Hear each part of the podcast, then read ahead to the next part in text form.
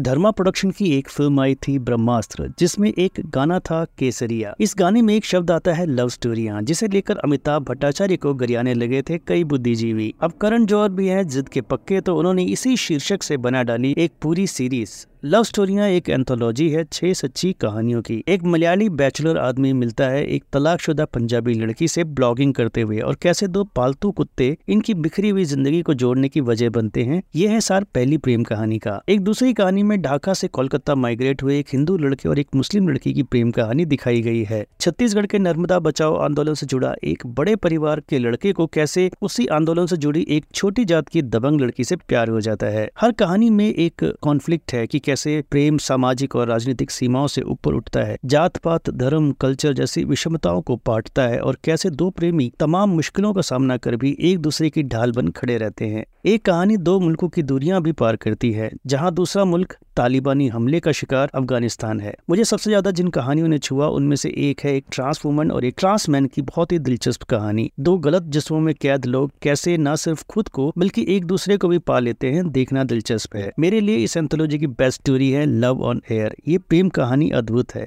दो rival radio station के anchor एक होते हैं एक कॉमन लिसनर की बदौलत जो की खुद ब्लाइंड है प्रेम पर विश्वास कीजिए और प्रेम करते रहिए लव स्टोरिया प्राइम वीडियो पर स्ट्रीम हो रही है